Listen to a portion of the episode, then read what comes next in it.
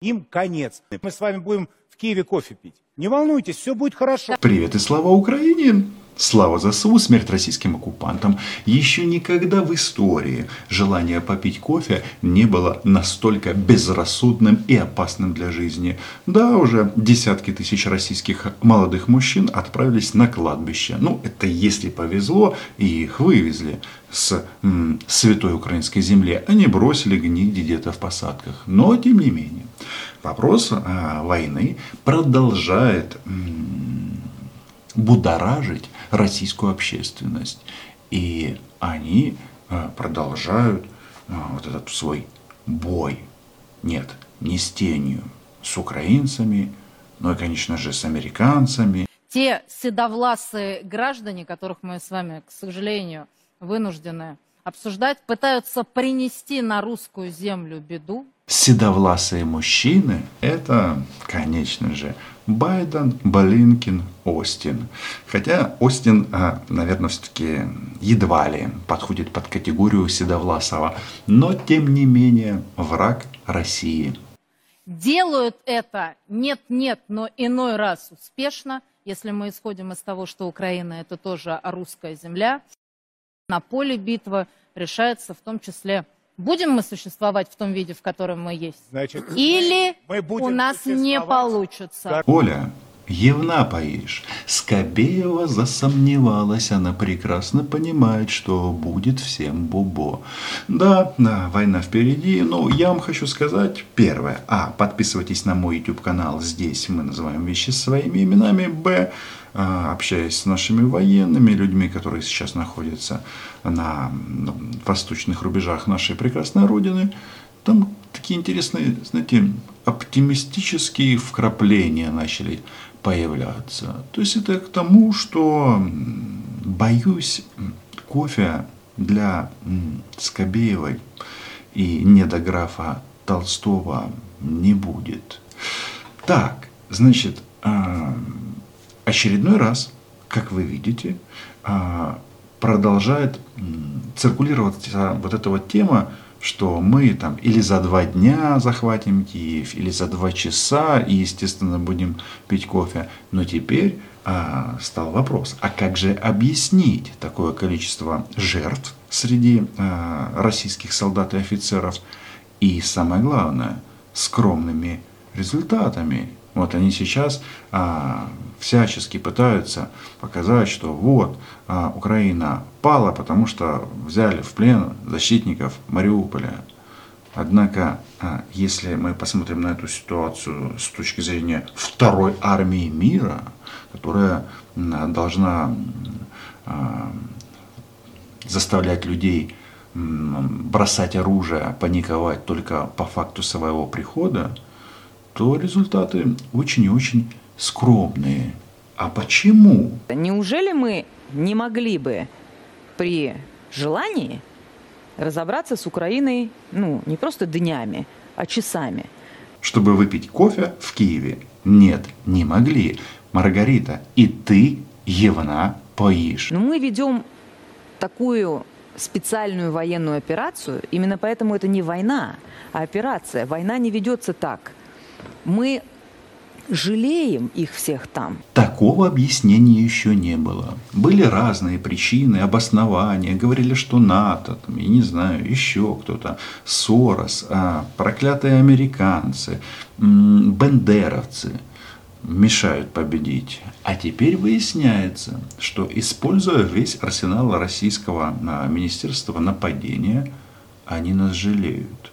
То есть, когда наносят ракетно-бомбовые удары, ну, куда могут дотянуться, в том числе по гражданским объектам, и российская пропаганда четко проговаривает, что надо бить по гражданским объектам, чтобы таким вот образом заставить Украину капитулировать. Потому что удары по гражданским объектам, они парализует общество. Да, это страшно. Вот. Только что закончилась воздушная тревога. Только вопрос в том, что а, российские нацисты, а, которых мы тут время от времени анализируем, они являются кем? Кем они являются? Правильно, беспощадными, беспринципными которые прямо объясняют, что там, где они приходят, там смерть. Мы понимаем, что там очень много наших людей, которые заложники их всем. Вот заложники всех не наших, которые там. Но и на них же не написано, кто какой. Правда же? Это мы потом будем разбираться. В Мариуполе, и не только в Мариуполе, тоже не было написано. Но разве это кого-то остановило? Я вот, опять же, на встрече с нашими артиллеристами, которые э, минусуют российских солдат и офицеров в Донецкой области, э, услышал такой тезис, что у нас даже в Донецкой, Луганской области фактически пропало так называемое пророссийское население. Я говорю, а куда оно делось? Ну, говорю, да нет, ну трошечки залишилось, як то кажуть, тільки для себе. И я спрашиваю, а как они себя ведут? Они к нам подходят и говорят, вы могли бы объяснить, почему они в нас стреляют? Ну, в смысле, российские оккупанты. А нацистка Симонян говорит о том, что вот есть наши и не наши. Но есть еще одно правило.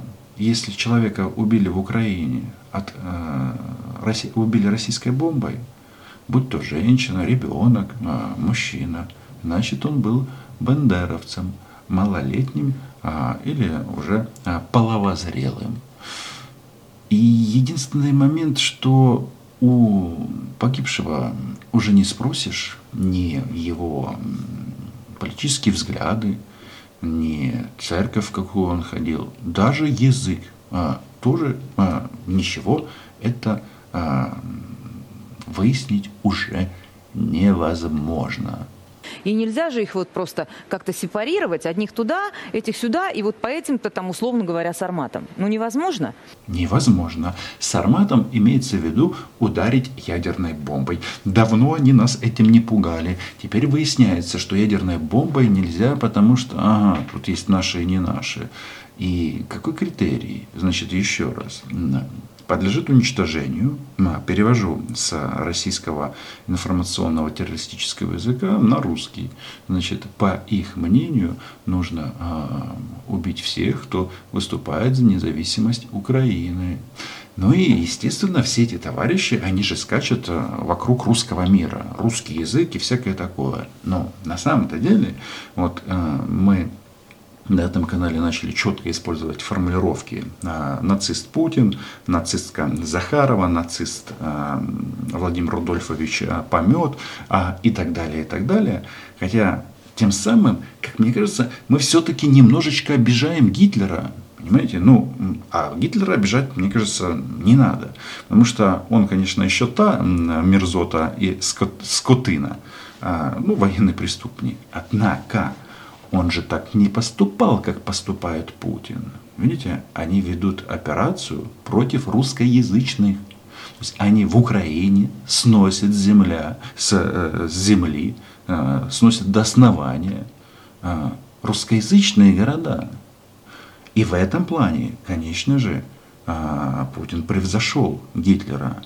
Ну а пропагандисты, информационные террористы кайфуют Э, кайфуют, используя новые технологии информационные и коммуникационные. То есть российский телевизор. У нас предыдущее как раз на видео было по этому поводу, как Путин стал грудью э, на защиту своих э, информационных террористов, то есть на защиту тел- телевизора, потому что прекрасно понимает, что его власть базируется исключительно на телевизоре и ему не важно, сколько погибнет людей. Потому что вот смотрите, они же о чем говорят? Там русский мир и вся эта херня. Однако сколько мяса уже привезли в Российскую Федерацию? Сколько российских солдат погибло? М? Любители э, кофе. И это не предел. Еще раз. Э, я понимаю, что тут некоторые уже мысленно начинают прирастать земелькой. На войне еще не конец. Это же нам восстанавливать. А кому? Уже сейчас освобожденные территории, которые уже де-факто наши, я не боюсь этого слова, включая там всю Херсонскую область, например, которая уже сейчас наша. И мы рассчитываем, конечно, губернии. мы рассчитываем, конечно, что она не последняя, которая наша. Но что вы так все время торопитесь? Или на кофе, или в ад. В Киеве, в Киевской области, Черниговской области, в Сумской, Харьковской, где сейчас продолжаются бои, ну, было примерно так же. Вот это наше. А потом пришел украинский солдат и э, выгнал этих бледей. А, ну, там, где им место. То есть им не место в Украине, хотя в Украине, если мы говорим про землю, то ничего, это а, возможно переварить. Но вот, видите, получается, любители кофе а, сомневаются, Скобеева сомневается, а Маргарита Симонян а, пытается пристроить а, украинский Херсон к Российской Федерации. Это какой-то уже просто бой жабы с а, гадюкой. Кстати, насчет жаб и гадюк. Мне кажется, кое-кого в этой компании не хватает. Российской Федерации получены материалы, свидетельствующие об осуществлении в биологических лабораториях на территории Украины при поддержке агентства по уменьшению военной угрозы Пентагона Жаба, гадюка и рептилия неопределенного вида. Зовут ее Маша. Маша Чума. Ну, э, это, считайте, такая шутка, но насчет чумы нет. А, с одной стороны, что мы видим? А, вот этот последний брифинг э, официального спикера МИДа э, фашистской федерации а, свидетельствует о том, что вот этот вот процесс поиска причины нападения, он продолжается. Одна из причин, как вы понимаете, как вы помните, это оружие страшное, ужасное, бактериологическое, ядерное оружие. А, Я даже иногда жалею, что у нас а, его нет, потому что мы его не производили. Но тем не менее, они пытаются оправдать а, вторжение. И, соответственно, там, если где-то грабя очередной элеватор найдут сельскохозяйственные дроны, которые имеют баки для распыления для распыления, каждый думает чего. Думает и подписывается на канал. С большой вероятностью удобрений или пестицидов. Правильно? Правильно. Это же новые технологии современные. У нас в этом плане все очень и очень развито. Так вот, а, Маша нам тут поведала, что Дед войны повелитель бункера, нацист Путин, но очень безрассудный, очень-очень. И без рептилий тут не обойтись. Анализ актов уничтожения подтверждает проведение работ с чумой, сибирской язвой, лептоспирозом и бруцеллезом.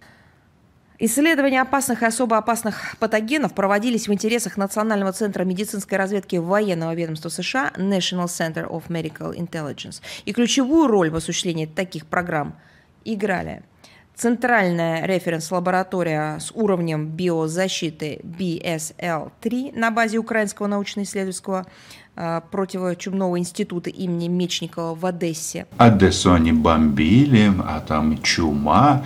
Нет, не Маша чума. Государственная региональная лаборатория ветеринарной медицины в Днепре. Днепр они тоже бомбили. Удивительно. Там такие страшные биологические, эм, биологическое оружие, но почему-то удары по этим городам наносились. Национальный научный центр, Институт экспериментальной и клинической ветеринарной медицины в Харькове. И Харьков они бомбили. Почему я это все перечисляю? Там много было других городов названо, где проводилась якобы вот эта вот страшная деятельность, где, а, еще раз, в пробирках жили опасные гады.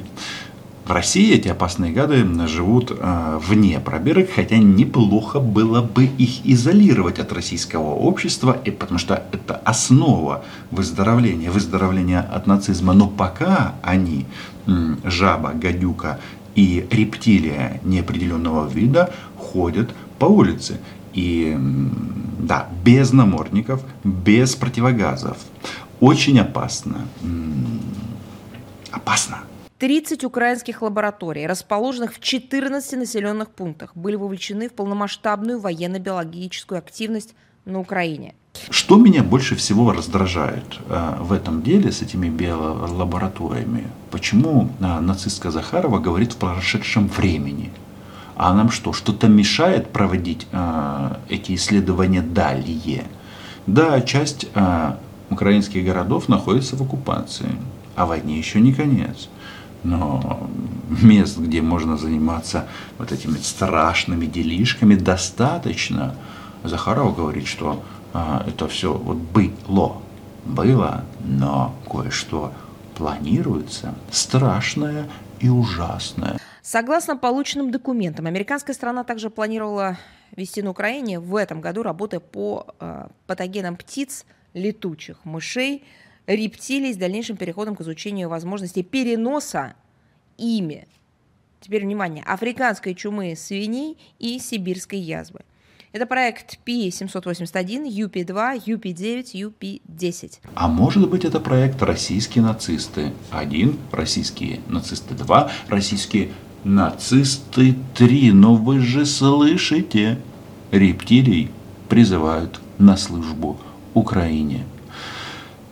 Этих диких гусей, голубей теперь недостаточно. Теперь, а, если вы увидите какую-нибудь змею-жабу, а, жабу-гадюку, имейте в виду, она, возможно, является переносчиком опасного вируса. В нашем случае это вирус российского нацизма.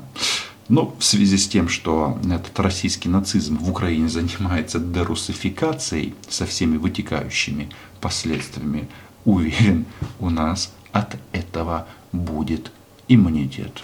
Подписывайтесь на мой чудо YouTube канал. Мы здесь называем вещи своими именами, помогаем вооруженным силам Украины и исходим из простой аксиомы Украина была, е и буде. Конечно же, лайки, репосты, Patreon. До зустрічі!